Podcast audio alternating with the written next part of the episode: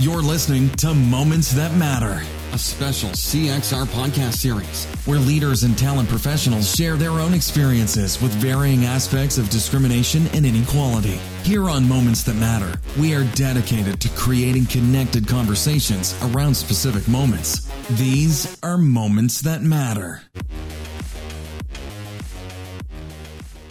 Everyone. My name is Nicole Wormley, and I have the privilege of leading diversity attraction and university recruitment for Danaher Corporation.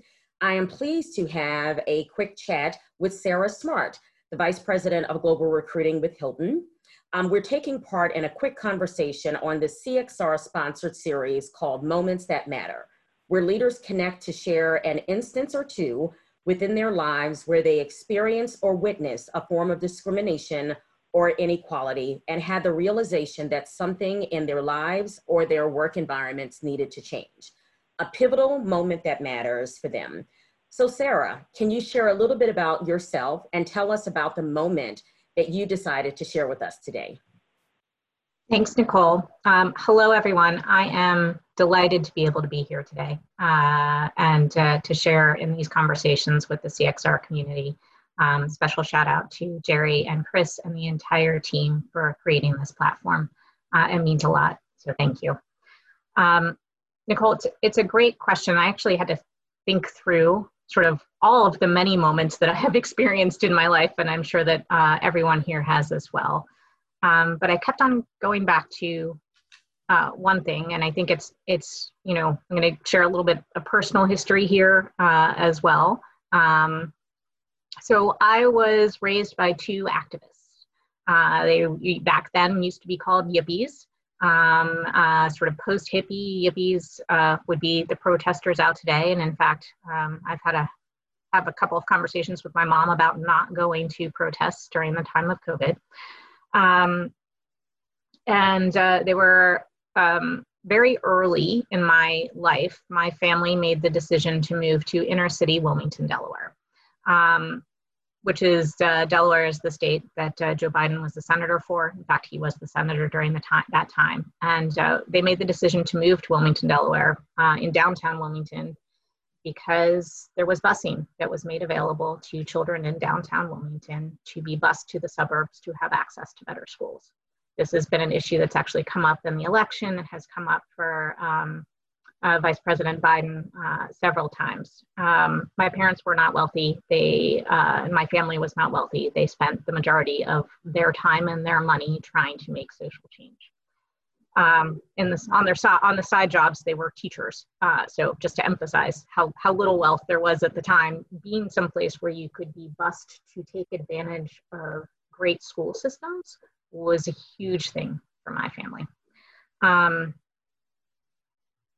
so first through third grade went to a local school and then the busing started.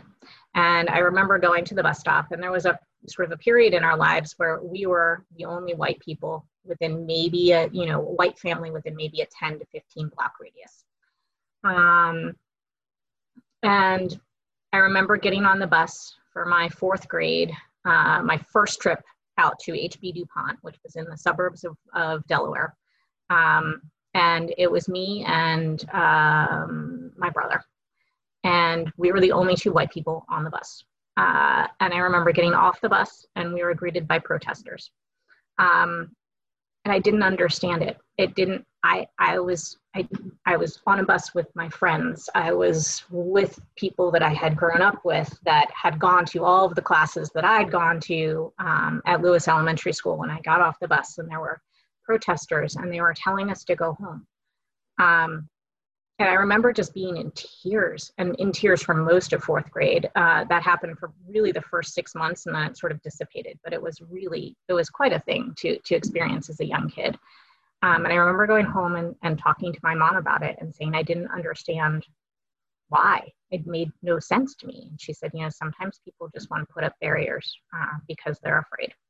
Um, and I feel like that moment, you know, it's not necessarily something that's been incredibly pivotal. It's just sort of formed for me my philosophy around talent acquisition, which is um, as much as I can do to take away the barriers uh, for anyone as they're considering an opportunity in any company that I've worked for, I'm going to do it. because I don't want to accidentally be that group that's protesting. I don't want to accidentally make anyone feel like they're not welcome when those people actually deliberately wanted to make sure that we didn't feel welcome. So that was, yeah, that's been probably one of the, the biggest moments for me in, in my life and, and thinking about my career. Um, you know, I'm delighted to say that I have not actually seen that recently, but um, you know, happy to answer any questions you might have, Nicole.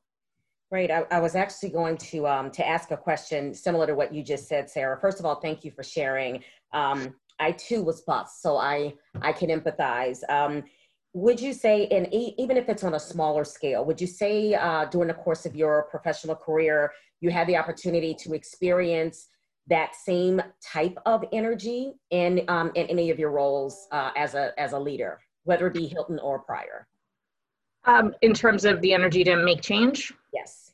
Yes. Well, I I think that um, absolutely at Hilton. Uh, you know, I think it has been um, we have done a tremendous amount, not just under my leadership, but uh, across the entire organization in terms of actively looking for ways where we may not even know that we're doing it as a company, where we're creating a barrier for either progress, whether it's community progress or applicant progress or career progress.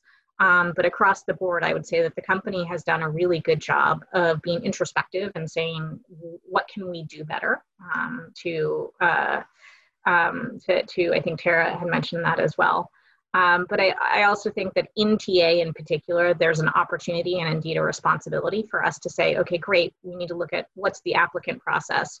Where are we accidentally having a fallout in the funnel that could be something that we don't see? And how do we analyze that? And maybe we need a third party consultant to come in and help us analyze that because we have a blind spot. Um, and that's been something that I've been lucky to have the freedom to address at Hilton. Um, and it's been very important, I think, in terms of our success as uh, some as a company that is able to grow a diverse population of leaders. Okay, great. Last question. What advice, considering that success that you just mentioned, what advice would you give leaders in talent acquisition as they might be earlier in their journey to helping to support some of those recruiting process advancements that it sounds like you've made at Hilton? Sure you know this is a hard one um, and i say this as sort of you know when i think about recruiters and they're they're they have to be leaders but they also happen to have to typically run a desk and have open requisitions and all those other fun things. And you everyone has a metric that's flying at them at any given time. Put the diversity metric at the top. It's the right thing to do. It will help you find amazing talent.